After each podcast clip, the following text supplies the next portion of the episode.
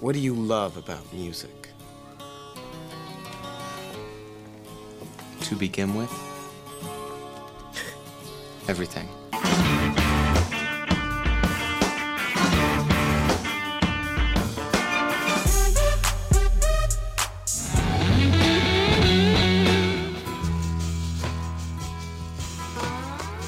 Putting on a great show is the most important thing you can do. One great rock show can change the world. Welcome to Sound Opinions from Chicago Public Radio and American Public Media. I'm Jim DeRogatis, the pop music critic at the Chicago Sun-Times. And I'm Greg Kot. I write about rock and roll for the Chicago Tribune. Today on the world's only rock and roll talk show, we're going to sit down with psychedelic rockers, the Flaming Lips, to help us explore their 25 year history. Then it's my turn to add a track to the Desert Island Jukebox. You're listening to Sound Opinions, and now it's time for some music news.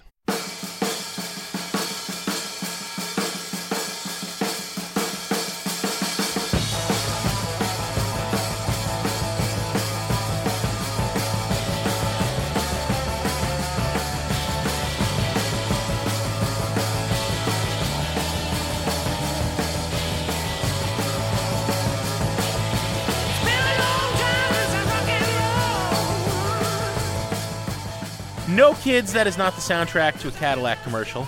I mean, it was, but before that, it was the signature song by one of the greatest bands in rock history. I know you are on the same page as me about that, Mr. Kot. And Led Zeppelin is reuniting! Woohoo! Because nobody stays broken up. Doesn't matter if they're dead, doesn't matter if they're century old, doesn't matter. This is for one show and one show only, they say. Led Zeppelin is uh, reuniting John Paul Jones, Robert Plant, and Jimmy Page with Jason Bonham, John Bonham's son, because Bonham, of course, uh, the most innovative drummer in the history of rock and roll, I think it's safe to say, is dead. So, sort of Zeppelin, three quarters of Zeppelin, to pay tribute to the founder of Atlantic Records, Ahmet Ertegun, who died last year. This is a big concert that's going to take place in London on November 26th at the O2 Arena that will also feature Pete Townshend and Bill Wyman of the Rolling Stones. Zeppelin of course, were hugely fond of Ertegun, not only for signing them to Atlantic Records, but for promoting so many great blues musicians who they love throughout their career. They're saying this is the only thing that could get them back together, although it's inevitable, Greg. You know, the show's going to go, quote unquote, so well. Yes. And the fans are going to be so receptive that they cannot be denied, and the inevitable worldwide reunion tour, I'm betting any money, is going to happen shortly thereafter. And I'm sorry, Jim, you cannot call this Led Zeppelin. Just like the Who calling themselves The Who after Keith Moon died. No. It is not Led Zeppelin without John Bonham. Because when the sun shines, we shine together. Know that I'll be here forever. Then I'll always be your friend. Took an oath, now I'm sticking out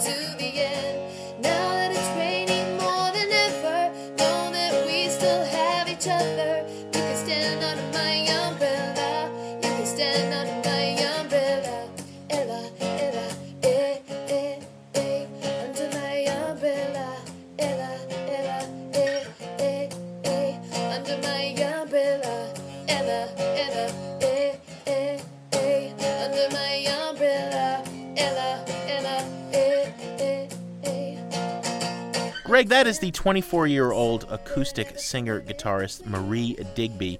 Digby is the YouTube phenomenon of the moment, covering Rihanna's R&B smash Umbrella. We've been reading a lot about these lately, artists coming from nowhere and because of the power of the internet suddenly becoming superstars. Except this one, as the Wall Street Journal recently revealed in a kind of interesting expose that this whole thing was engineered from the beginning.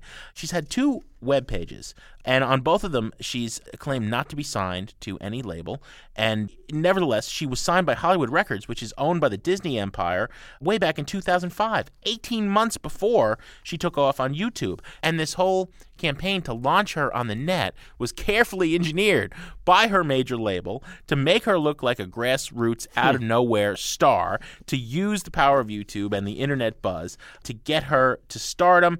The clip's been viewed 2.3 million times. She's appeared on on that awful MTV program, The Hills. Her music's been featured there.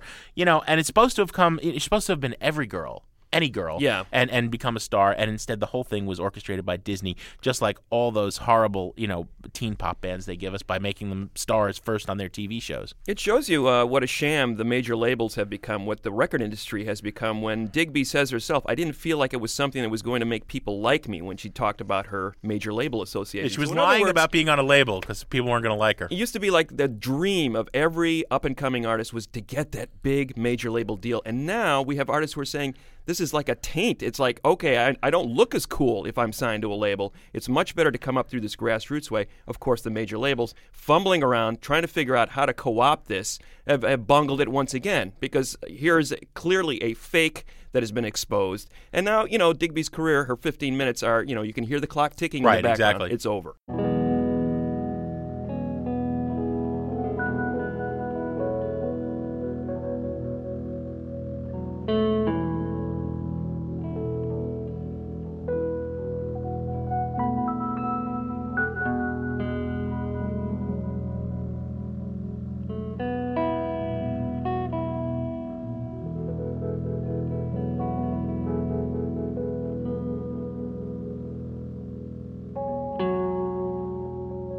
That's In a Silent Way, the title track from Miles Davis's record from the late 60s. That was a record that was a shock to the jazz community, and that song in particular was composed by one Joe Zawinul. Viennese born musician, dead at the age of 75. We're paying tribute to Joe here because, Jim, I think he was a not only a huge, huge jazz musician over the last 40 years, but his influence on the rock world was profound not only playing with Miles Davis on In a Silent Way, also playing with uh, Cannonball Adderley in the 60s, writing his classic tune Mercy, Mercy, Mercy, working with Miles on In a Silent Way and Bitches Brew, two very important albums that saw the jazz world looking at rock and reflecting back on the rock world and, and, and bringing some new ideas into rock as well. Yeah. When Miles assembled the band for the Bitches Brew session, he said, I've assembled the best damn rock band in hmm. the world. And in that number were Wayne Shorter, John McLaughlin, Dave Holland, Chick Corea, Jack DeJohnette, and Joe Zawinul. So Miles was clearly loving what he was hearing in rock music, specifically the music of people like Sly Stone at the time. He was trying to bring and Hendrix as well, trying to bring some of that energy into what uh, he was doing in the studio. Zawinul, the keyboardist, was a key part of that transition. You know, the jazz purists hated, hated, hated this stuff. They wrote off Miles after In a Silent Way and into his 70s experiments. Uh, they really didn't love what he was doing. But Miles was uh, ahead of the game, as it turned out, and Zawinul was too. Zawinul broke off from Miles with Wayne Shorter to form Weather Report. And I think, Jim, when you talk about jazz rock fusion in the 70s, I think Weather Report is the first uh, Well, band that comes to mind. Absolutely. To bring it back to Led Zeppelin, you know, there was a period in the 80s with all those awful hair metal bands when Led Zeppelin was being denigrated because they led to bands like Kingdom Come, Yeah. right? To blame uh, Zawinul and Weather Report and Bitches Brew for the dreadful jazz rock fusion of today, Yeah. you know, uh, uh, for, and for stuff like Dave Matthews would be wrong. Yes. Because there was a moment in time when it was a good idea and it never got better than Zawinul with Weather Report. Absolutely. Zawinul, like Stevie Wonder, was bringing the synthesizers and the electronic keyboards into the forefront of the instrumentation. He was also very important in, in, in introducing world music into the jazz Yeah. lexicon, and he was bringing that energy of rock into the rhythm section. When Jaco Pastorius joined uh, Weather Report in the late 70s, they were never better. Their best album was Heavy Weather in 1978, went gold, actually had a radio hit. And when you think radio hit and jazz, you immediately think cheeseball. Well, I don't think there's anything cheeseball at all about Birdland. I think this song still sounds great. Got the energy of rock. It sounds like uh, one, as one critic called it, an electrified global carnival. All these different influences come together. Joe Zawinul wrote the track. His keyboards are at the forefront. Let's hear it. Birdland from Weather Report in tribute to Joe Zawinul on Sound Opinions.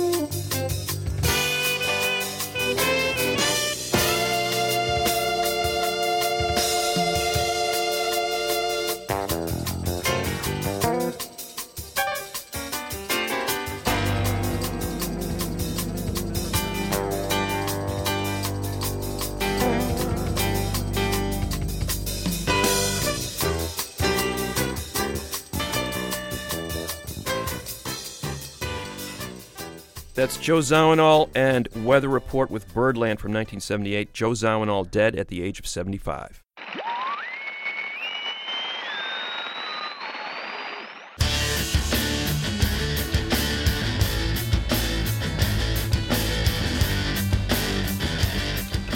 You're listening to Sound Opinions from Chicago Public Radio and American Public Media. We are here with Wayne Coyne and Steven Drozd of the Flaming Lips. Guys, welcome to the show. Hello, everybody. Hi, Greg. Uh, there's Hi, there's Jim. one more Flaming Lip, Michael, and then there's another, you know, almost member of the Flaming Lips, Cliff, our, our drummer who plays live. So we just wanted to make Right. let everybody know they weren't just cow- cowering in the corner. Ivins we did invite, right, you did, yeah, but he's yeah. busy playing with the UFO. Exactly, yeah. The UFO is part of the live show that the uh, the Flaming Lips are taking around the country. Uh, certain select venues. Uh, the Yeah. UFO drops in, makes a visit, a visitation.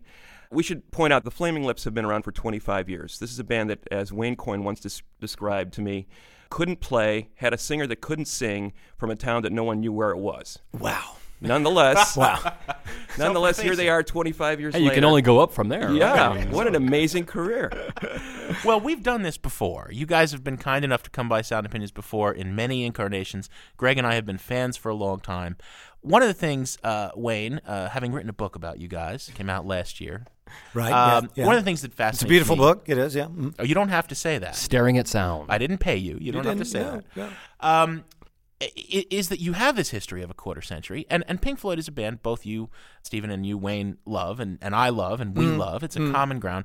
One of the things I've always found fascinating about that career was they were really four different bands Yeah, over yeah. the course of 30 or 40 Yeah, years. exactly. You mean like, you know, they re- reinvented Yeah, themselves. Syd Barrett act, and Syd Barrett was out second and act and third act. Yeah. Right, yeah. in the Dark Side years, and then the post, yeah. you know, Waters feuding with Gilmour years. Exactly, yeah. And we're at a point with the Flaming Lips' extraordinary career where the same can be said of you guys. There were the indie rock 80s. There was the weird career in the 90s, alternative rock, where Sure, suddenly yeah, you yeah, guys are on yeah. Beverly Hills 90210. Yeah, yeah. And there is whatever you mm-hmm. are today, which is mm-hmm. like nothing else Well, I think that on the started pop with, music spectrum. with the Soft Bulletin in '99. Whole new audience came into the band. Um, exactly, and yeah, that was like yeah. Mm-hmm, the third or fourth incarnation of the band, right? Wayne and Steven? I mean, it was. Yeah, uh, absolutely, It's amazing how, uh, you know, your manager Scott Booker once said to me, every time it seemed like our head was on the chopping block and it was all over. The career was done. Nobody wanted to hear Flaming Lips music anymore. Something remarkable would happen, and the band would be reinvented and find a new generation of listeners. And now.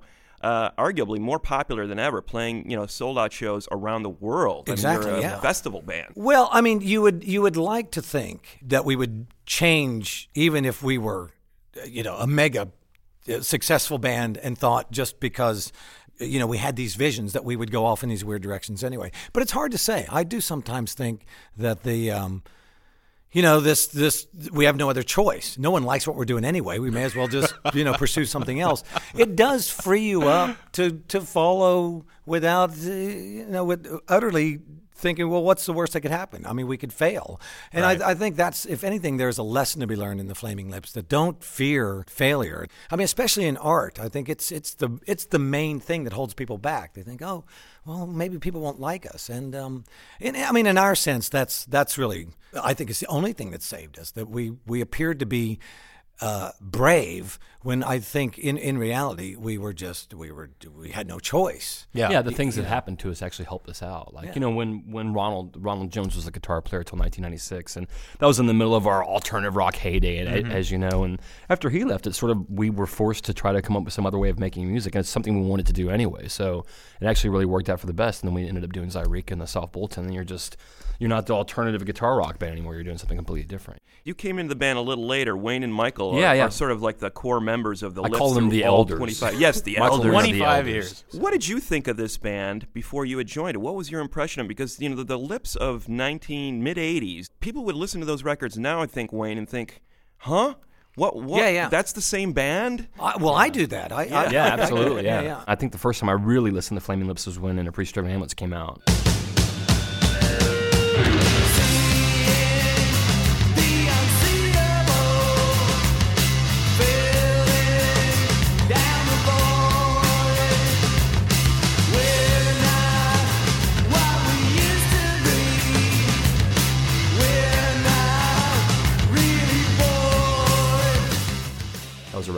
1990, and that was well, that was a big change for the It band was. because I think that was the original drummer Yeah. had quit, and they got Yeah. Jonathan Donahue on guitar, and Nathan on drums. And I- Jonathan, and- who went on to Mercury Rev. Yeah. Yeah. and the musicality and the quality and the production, Dave Fridmann, all that. It did. That was that was yeah, everything that, got that stepped up. was- But that was really the first stuff I knew, and for me, in my mind, it jived with exactly what I was wanting to hear, like loud, like psychedelic rock guitar with almost these, uh, you know, there's, there's some hokum and balladry involved, you know, Raining Yeah. Baby stuff like that.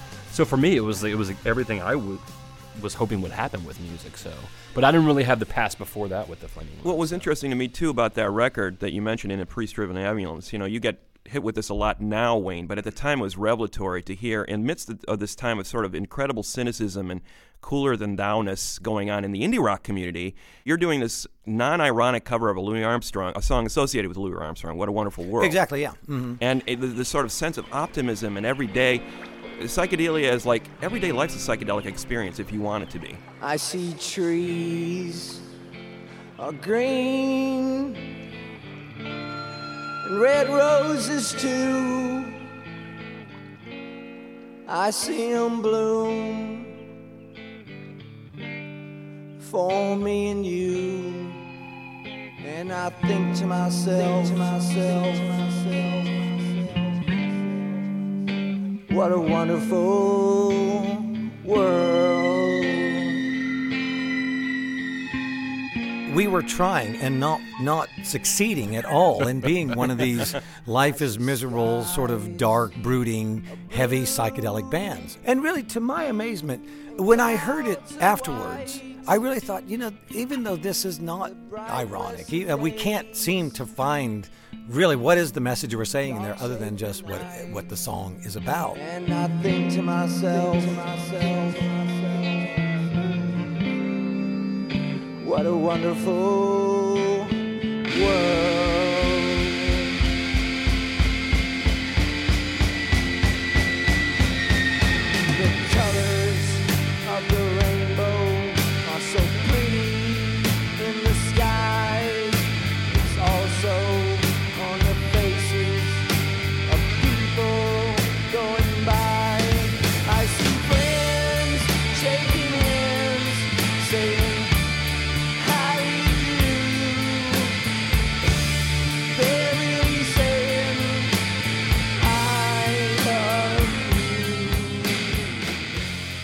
I think it's it's always interesting to hear you talk about it. What was it that connected when you heard this record? And then, you know, a, matter of weeks later, basically they say, hey, you know, you want to come by and see if you can play drums? Well, yeah, it wasn't that quick, but I mean, it was it was pretty close though. For me, I guess my, my impression was that yeah, again, it was this great hard rock riff stuff, but it also had this other side of uh, just melancholy, uh, you know, almost like sort of ballady kind of songs. Or "There You Are," that's another example. of Just it's just acoustic and some weird Yeah. sound effects, and just uh, to my ear, no one else is doing anything like that at that point. You're listening to Sound Opinions from Chicago Public Radio and American Public Media. We'll be back in a minute with more of our chat with the Flaming Lips. and I watch them grow. They'll learn much more than I'll ever know. And I think to myself, myself, myself, what a wonderful world.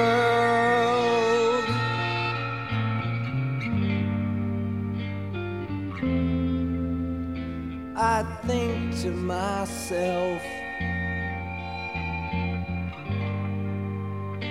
what a wonderful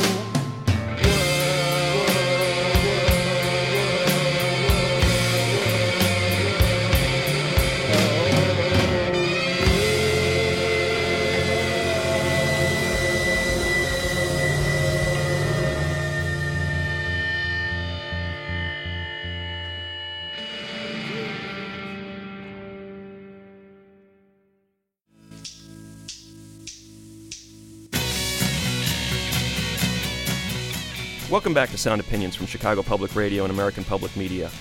We're going to continue our conversation with Wayne Coyne and Steven Drozd of the Flaming Lips and talk a little bit about their tenure with Warner Brothers Records.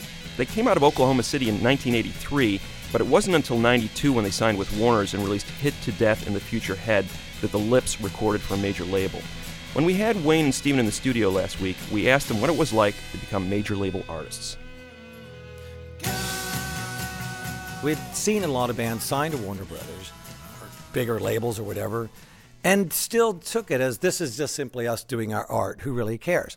And our philosophy changed a bit then because we thought, well, if we've got this label that can spend a billion dollars promoting your record, why don't we make a, a record that could Is worth a billion that you could do that if, if you wanted to. I mean, why why have them there and not take advantage of it? And I and I would say to people who think, well, isn't this some kind of compromise? And it's not. I mean, I think to be imaginative and especially the word creative. I mean, creative means you'll brush your teeth um, with, with a spare tire if you need to. Whatever it takes, you'll you'll get it done. So part of part of the uniqueness of you, Wayne Coyne, I'm- is that I'm you would actually try that. you that- know? that- that it- Steven, did, was he like this? I mean, you know, you, we could give him three matchsticks and a roll of duct tape, and he would build a stage set. As we long went as away it was duct hour. tape, anything's possible. I want to get back to what Wayne was just saying about the ambition when you guys signed to Warner's and the second album for Warner's, I believe, Transmissions from the Satellite Heart.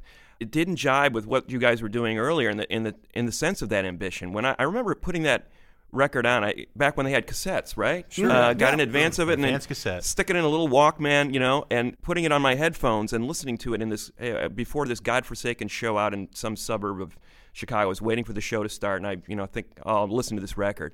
And I remember just walking for an hour out into this field, listening to this record, and having my mind blown, thinking I was listening to like Wow. 4D sound or something. Well, Wow. it was cool, like there. I was hearing layers in the music, and I thought.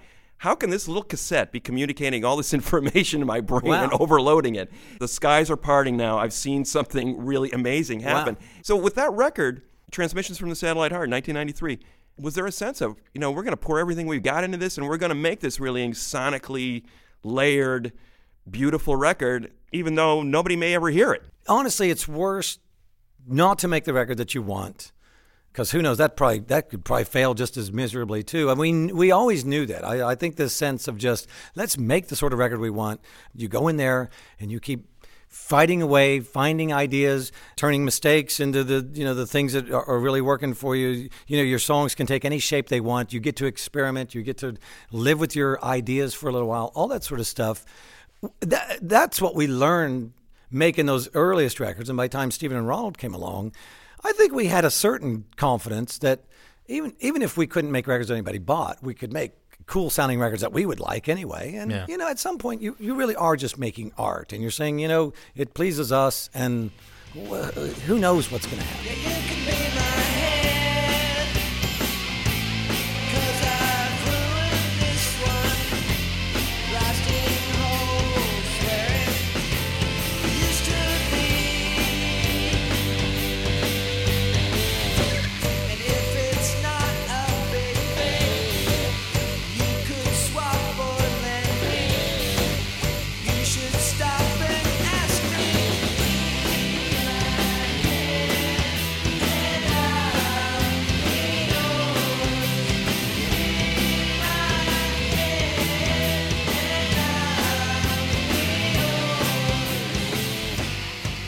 I think because of the sonic density that Greg was talking about, that incredible listening experience that, that every Flaming Lips record is, you know, often though your songwriting gets short shrift.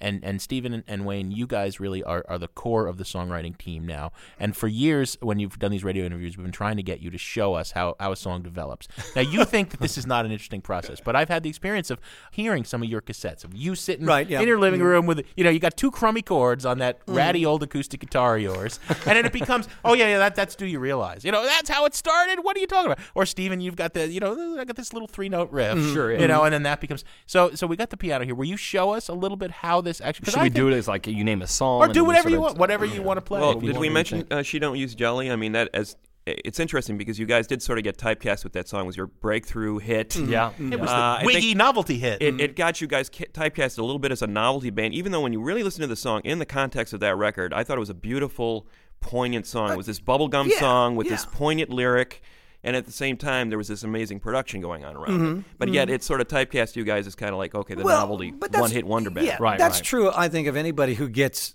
a singular sort of song. Yeah. You know, I mean, if if, Well, if you compare it to like Radiohead and Creep, I think they still don't play Creep because they don't just like that connection Yeah, of that and- part of their career. And, you know? but without without anybody knowing, you, you know, having a simple vision of who you are, they never get you in the first place. So I we we have accepted since then that it's better to get in there, whatever they think of you, and have them know at least uh, one of your songs or, or your name. you exist, right? Yeah. When we did She Don't Use Jelly, even when we were in the studio, I think we all thought that's that's got a catchiness that could be like a hit. And so I think when the song started, we'll go over to the piano. Sure. All right, we'll, we'll go over to the piano. Hello, hello, hello.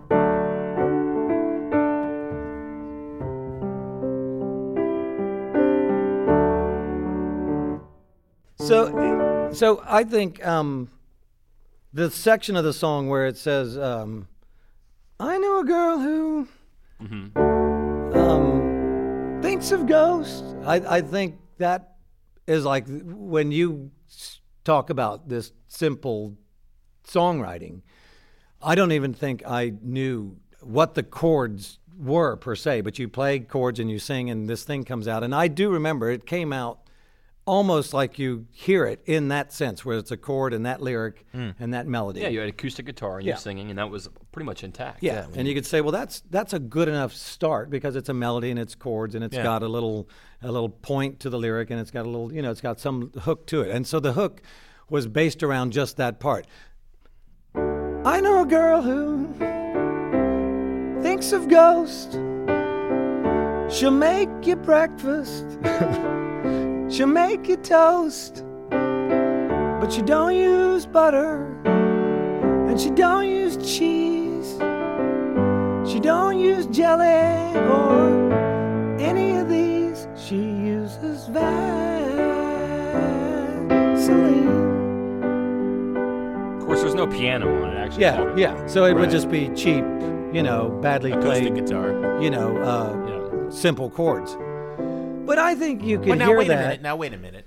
now it is not logical uh, necessarily. You you just like you know you know I had this line thinks a ghost you know and then and then the rest of the verse came you know most people Wayne wouldn't have gone to Vaseline.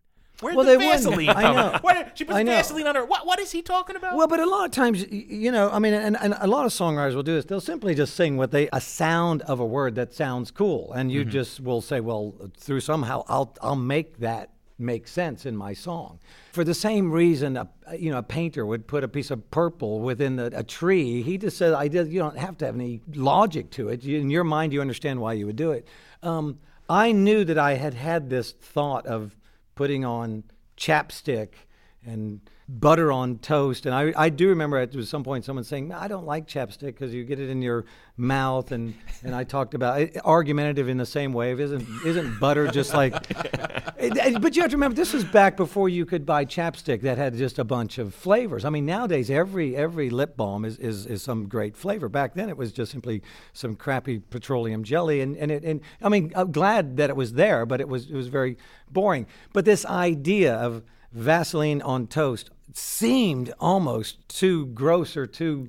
It was just Yeah. repellent. But in a sense, it really is not that big of a This deal. This is great. I- You know, what I we've been talking about this song, him and I, since 1993. That's the first time I've ever heard it. Because now, in my mind, I can see exactly you having a four-hour argument with somebody Yeah, about exactly. how is putting Vaseline on your lips any different than putting butter on toast. Right, right. To me, it's just very, it's very normal. Yeah, but you're I, weird, Wayne. But You're I weird. could People don't talk understand about that stuff. where the You do. audience would would think of that song, especially Vaseline having the sexual connotation that it does. And I, I think Well, that's the other great thing Yeah. because there is this school of rock critic fanzine theory that came out around that time that this is a, uh, this song with its three verses is actually code for sex, drugs, and rock and roll. Yeah. because we Right. Mm-hmm. have the girl who goes to shows, we have the girl who puts you know Vaseline on her toast, Yeah. and then we have the the girl who uh, blows her nose, or the guy who Yeah, blows the his guy who nose, blows his nose. blow nose, right? Yeah, yeah, You know? yeah, yeah. And then we have Cher, as uh, I guess, because the last lyric is. Right, right. I know a girl who reminds me of Cher. She's always changing the color of her hair, but she don't use nothing that you buy at the store. She likes her hair too. I can see them laughing in their head. Be real orange. She uses tangerines. Now that's not rock and roll. That's Cher with orange hair. But I can Yeah. see where, So, yeah, what do you do if with that? any, you know, if you're looking for an answer as usual, you'll find it, and that's what I, I, I think. It, Yeah. That's what you do. Yeah, yeah.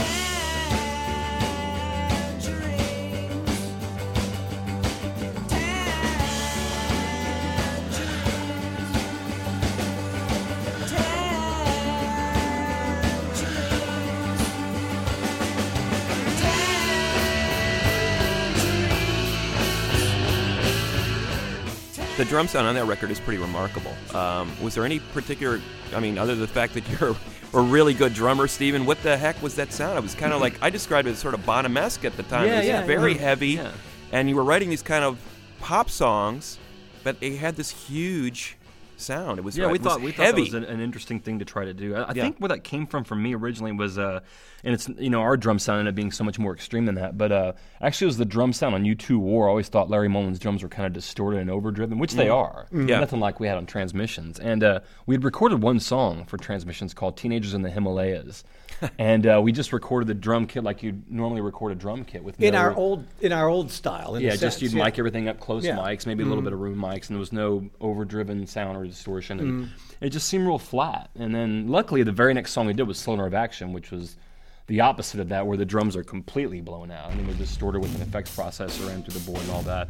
And then we just decided that would be the drum sound for the rest of the record, just toned down. And it true, that was truly Steven's doing. I mean, he, he had the style, but it, but again, it's not just that you have this ability to play. I mean, when we're talking about r- r- records, you know, it's about how do how do you record it? What's what is the sound?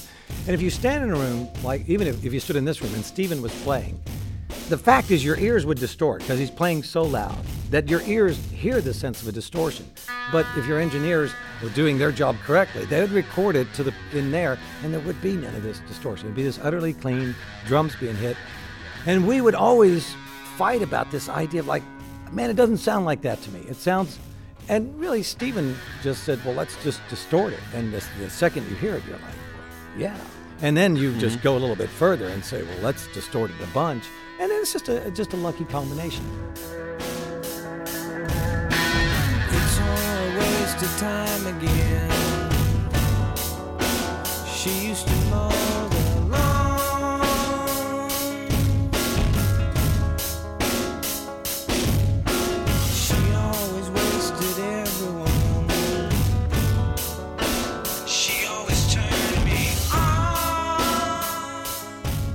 I think a, a key part of this band was obviously the live performances. I can memorably recall the shows with that four-piece lineup.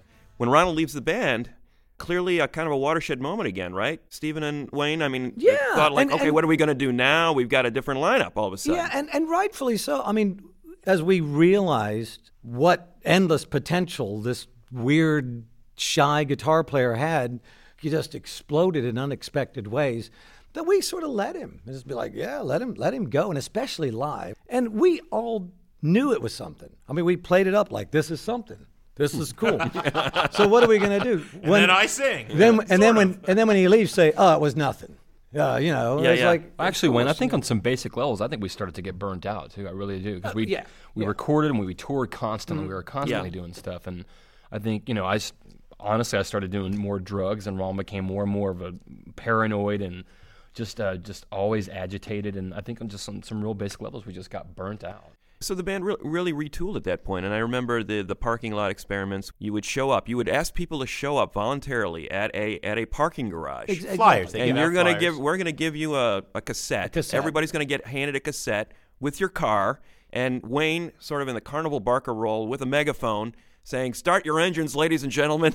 One, two, three, countdown!" And everybody presses the button, and the symphony from all these car Massive stereos would be going on. yeah. Yeah, yeah. And each of those cassettes was was had an individual track or an individual part. wasn't Yeah. the same thing exactly, right? It well, was- I mean, it, it would depend. It was you get treated it much like an orchestra. yeah. If you wanted to- there to be 40 John Coltrane's playing, you put 40 on Yeah. tape playing different things. Or if you Right. wanted to be a, a dog barking over there while while a, you know a, a, a harp player played right in front of you, well, you just do it. I mean, it was it was meant as as organized sound, and you could really do whatever you wanted. it was cacophony, but at the same time, everybody had this big goofy smile on their face, kind of like this is this ridiculous, and the, and the ridiculousness of it all was part of the fun.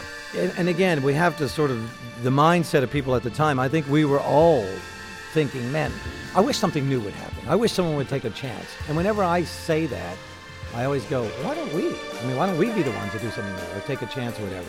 It was almost as if having the pressure off. Warner Brothers is going through a lot of changes here too. Well, All the people who Woo. signed you the Yeah, yeah. label were gone. You know, and it was almost, you know, I, I think the famous quote you had is, "We were like a cockroach scurrying under the rug." Exactly. You know, when you turned on the light, we didn't want anybody to realize we were still around, so they couldn't fire us. Or- and we'll just come back and make a record when there's a new regime. Yeah, or not make too much of a fuss, demand very much. Is they're like, we're over here making art. Don't worry about us. When Right, you get your business sorted out, we'll be here to, you know, to help But you your out. last record only sold 19,000 copies, and well, Well, yeah, you know, which is the chronic thing. But you know, Yeah, so yeah. in retrospect, we look at the history, and it's like they did this two-year period of, of uh, sonic adventurousness and, and, and weirdness, and then they came and gave us this pop masterpiece. Let's talk about Soft Bulletin.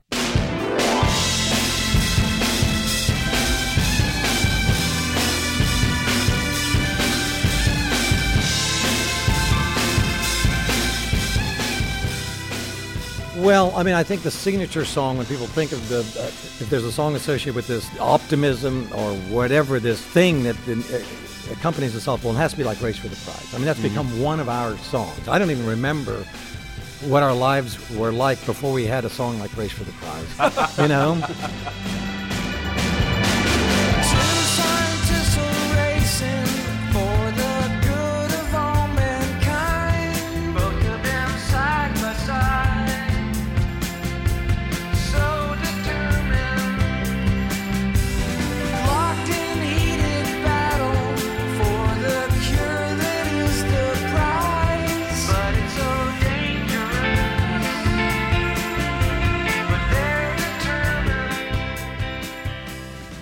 the Prize, I think, was a song that the melody, the, was it, how's the, the, the melody? yeah, I had that for a long time. The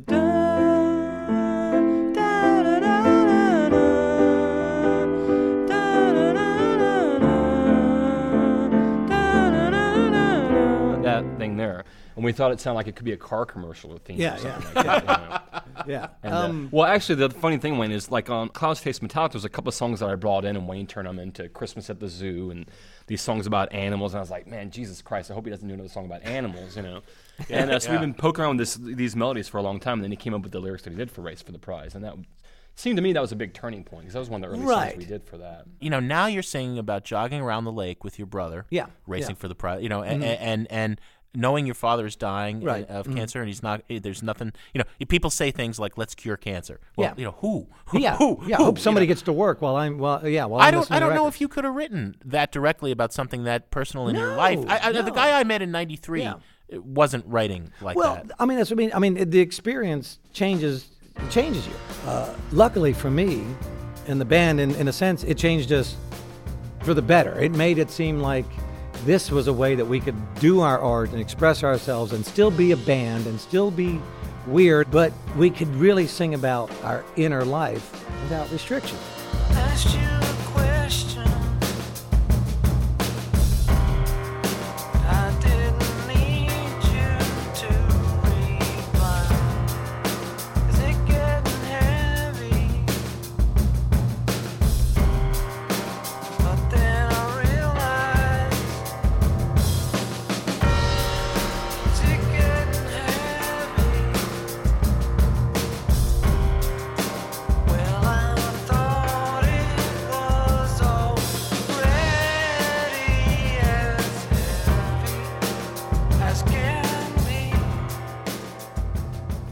Going to continue our discussion with Wayne Coyne and Steven Drozd of the Flaming Lips after a short break, and then it's time for Jim to add a track to the Desert Island Jukebox. That's in a minute on Sound Opinions from Chicago Public Radio and American Public Media.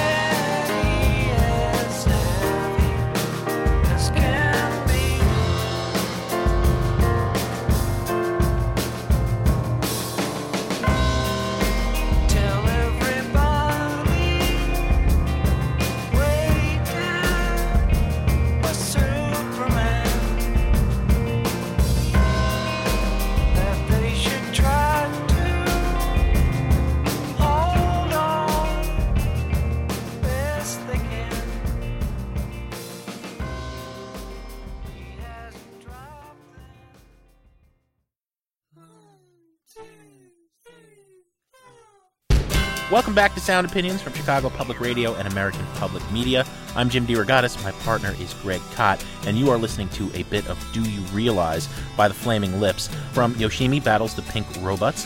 Do you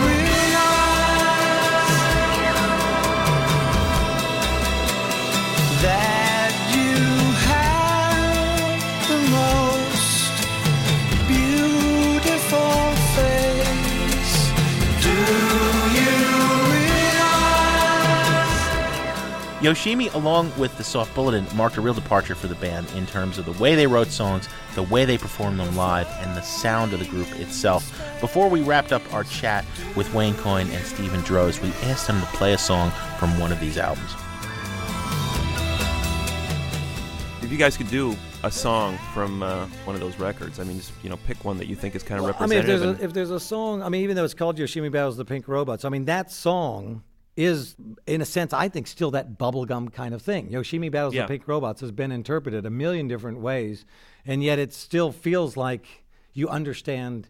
Everybody kind of understands what it's about. Still, it, that to me feels like a, psychedelic, whimsical song, even though I think it's placed within. but they this- can understand Yeah. David and Goliath. They can understand Well, the little again, yeah, Powerpuff it- Girl yeah, fighting this yeah. monster, you know, kind of thing. And um, I don't think we struggled that much with that one. As as the track goes, I think by then we were already finding a sound and a theme and a color to these things. And by the time we came up with Yoshimi Battles the Pink Robots, the song, we felt like, yeah, that's going to work. The secret behind the Yoshimi record is that the the the robot kills itself, and Yoshimi is the only one that knows that.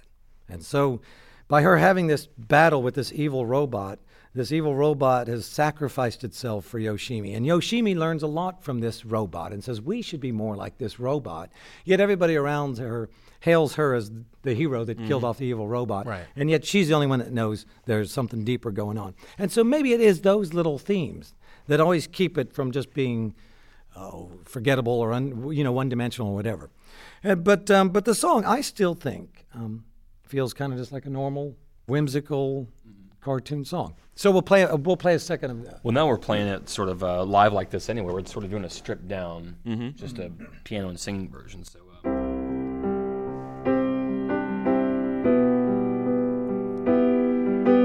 And this was a song. This was a chord progression that Steven had that we didn't have anything for for the longest time until we stumbled upon this title, Yoshimi Battles the Pink Robots. And um, me being the only one that knew this sort of secret story behind there, you know.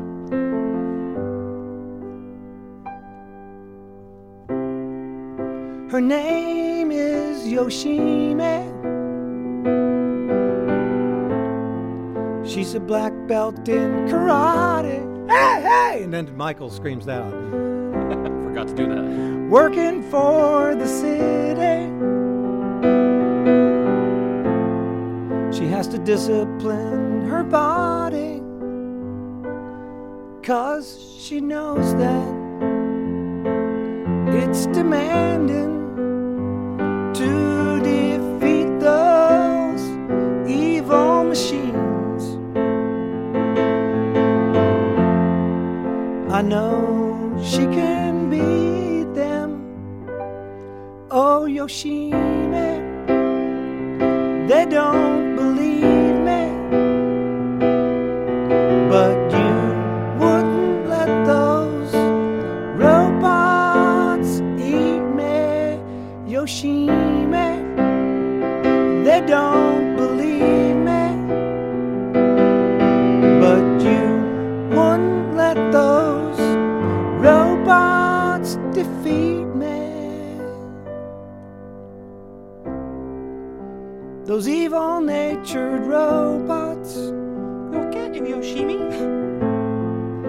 programmed to destroy us. She's gotta be strong to fight them. So she's taking lots of vitamins. Cause she knows that. Cause she knows that. It'd be tragic. It'd be tragic. If those evil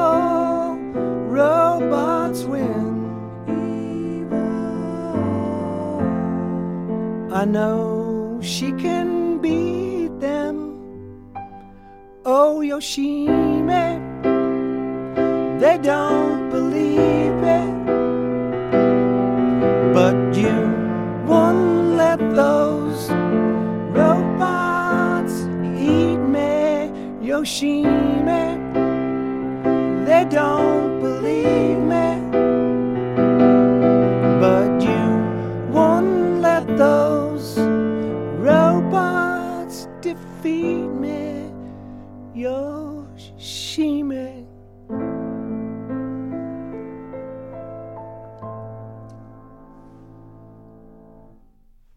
Now, see, that's great. Lovely.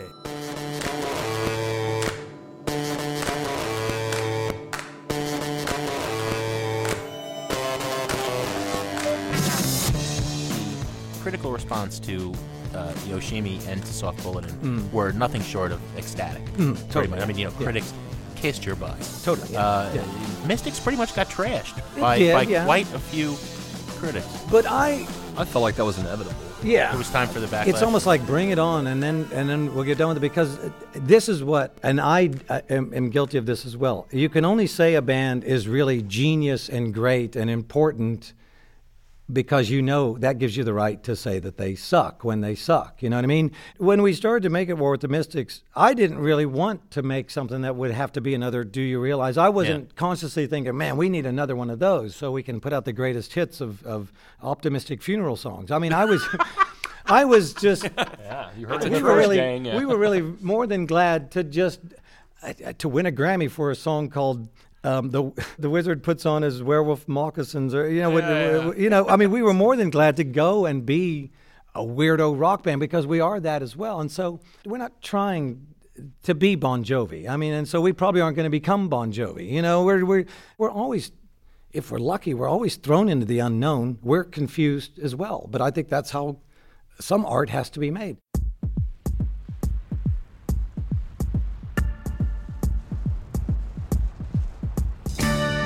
You know, it's like we've been doing this for hours already. We could go for five hours more.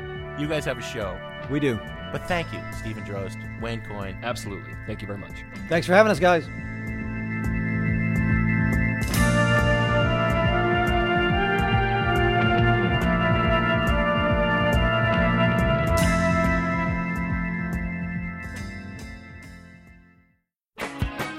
I tell you, little buddy, this whole island is bewitched.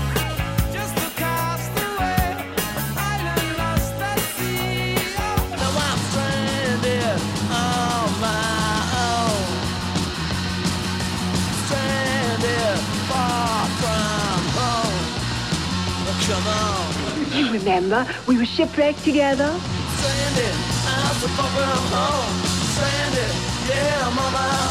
As often as possible in Sound Opinions, we like to take a trip to the desert island and play a record that we cannot live without. And this week, it's Jim's turn to pop a quarter in the Desert Island Jukebox.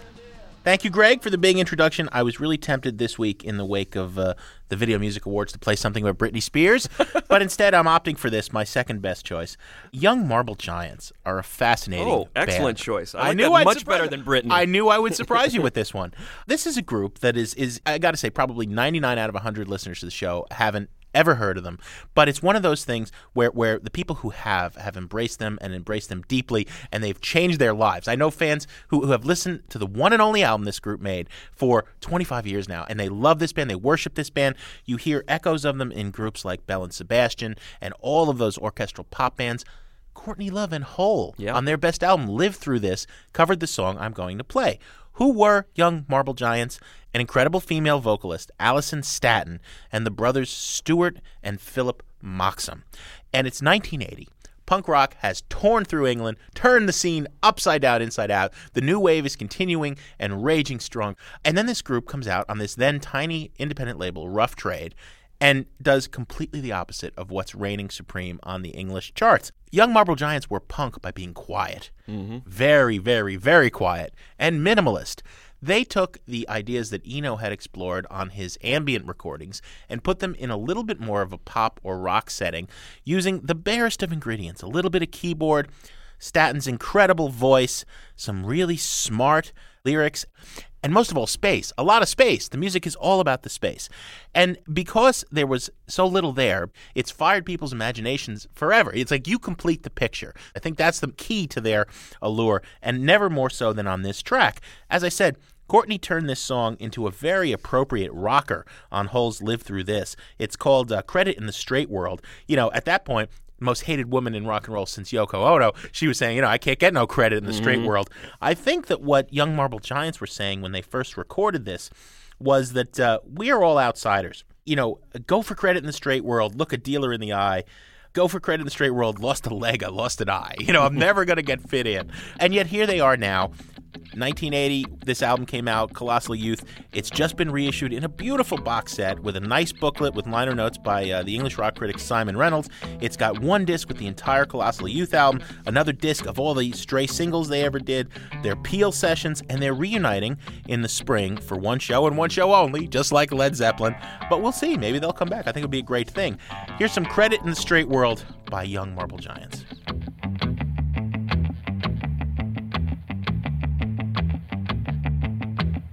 In straight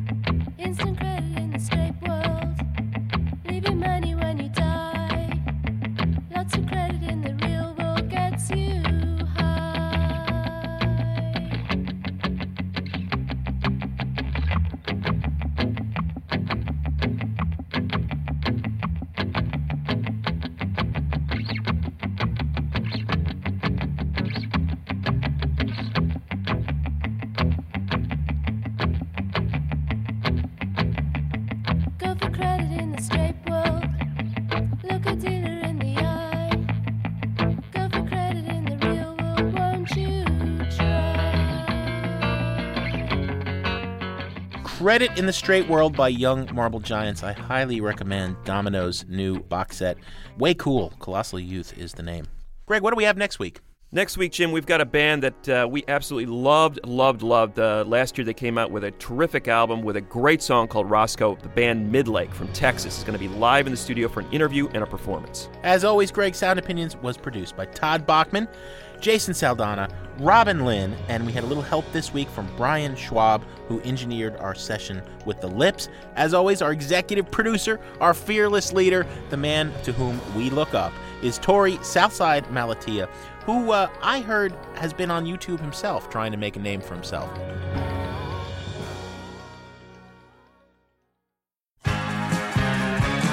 On Sound Opinions, everyone's a critic. So give us a call on our hotline 1 888 859 1800.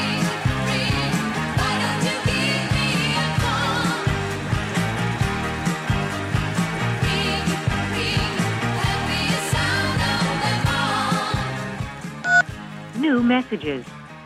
Hey guys, uh, thanks for putting together a show that pretty much brought together the perfect storm of what's wrong with the, uh, the music industry at the moment. The, uh, the self-parody of, of gangster rap, uh, the RIAA and ASCAP suing the little guy, uh, and this growing sense among the general public that uh, the only reason why people make music anymore is to make money. I think it's absolutely scandalous and hysterical that Vincent Candilora can get on the air and tell you with a straight face that uh, he's helping artists and he's helping the music industry and he's promoting creativity uh, by going after a bar that has 50 seats in it or 100 seats in it and making sure that they pay their fee every year. The music industry spent 100 years convincing everyone that the way to make money was to sell physical media, and now the physical media is vanishing. They're in a panic, and so now they have to try to pretend that we were never paying for the physical media. We were paying for a licensing fee, and everybody knows it's a load of crap except them. Thanks for exposing the truth, guys. My name's Jim Marks. I'm from the south side of Chicago. Work it, make it, do it, makes us harder, better, faster, stronger. That, that don't kill me, can only make me stronger. I need you to hurry up now, cause I can't wait much longer. I know I got to be right now, cause I can't get much stronger. Man, I've been waiting all night now, that's how long I've been on ya. Hi, it's John Carr from Minneapolis. I cannot believe what I just heard on the show with the two of you kissing Kanye West's ass. the guy has no talent. You know, you keep talking about this great music, nowhere to be heard on the stuff you were playing, probably nowhere to be heard on the rest of the CD. You guys doing that is like Siskel and Ebert, you know, thinking House parties is as good as Citizen Kane or something. You guys need a reality check. Goodbye. Hey, I just wanted to sound off on the Kanye uh, 50 Cent, Kenny Chesney thing. There's a problem when we buy into the record company's hyped up competition to sell albums, very little of which, and the revenue, it goes to the actual artist. I think we should go see them live. I'm not a big fan of 50 Cent, violence, and so forth. I think there are a lot more positive artists out there, like Common, A Tribe Called Quest. Kanye West has, has some positive messages too, but that's all. Uh, my name's Jason. Okay, bye. This is Matt from Redlands, and Kanye West is going to blow 50 Cent out of the water by far. Yeah, this is uh, Michael. I'm from Chicago, Illinois. And uh, I just wanted to be basically a comment of uh, agreeing with you guys as far as the whole you know, gangster rap versus the new breed of hip hop, that being Kanye West. I get so sick and tired of this this big boy bravado that artists like 50 Cent put on. Just as you said, like we have no weaknesses. You know, I'm I'm going to shoot you if you don't like me. I already got three strikes. I murdered him. I said I murdered him. Me. I murdered him. Whereas Kanye will totally map out a whole different sound for each album that he comes out with, and he challenges that b-boy bravado, you know, with each album that he comes out with, which is something that I wish more hip hop artists would do. It seems like hip hop nowadays, more as is uh, these these these rappers that try to come out, they try to follow uh, people like 50 Cent with this, you know, this gangster bravado, but not knowing the roots of real hip hop. The whole notion that hip hop is all about bang bang shoot 'em up is totally false. And I think that Kanye brings that out with his new album. It's very creative. It's a very different sound, and uh, you know, I just wanted to leave that comment with you and uh, definitely keep this debate going because I like the direction in which uh, it's uh, definitely going. It so peace.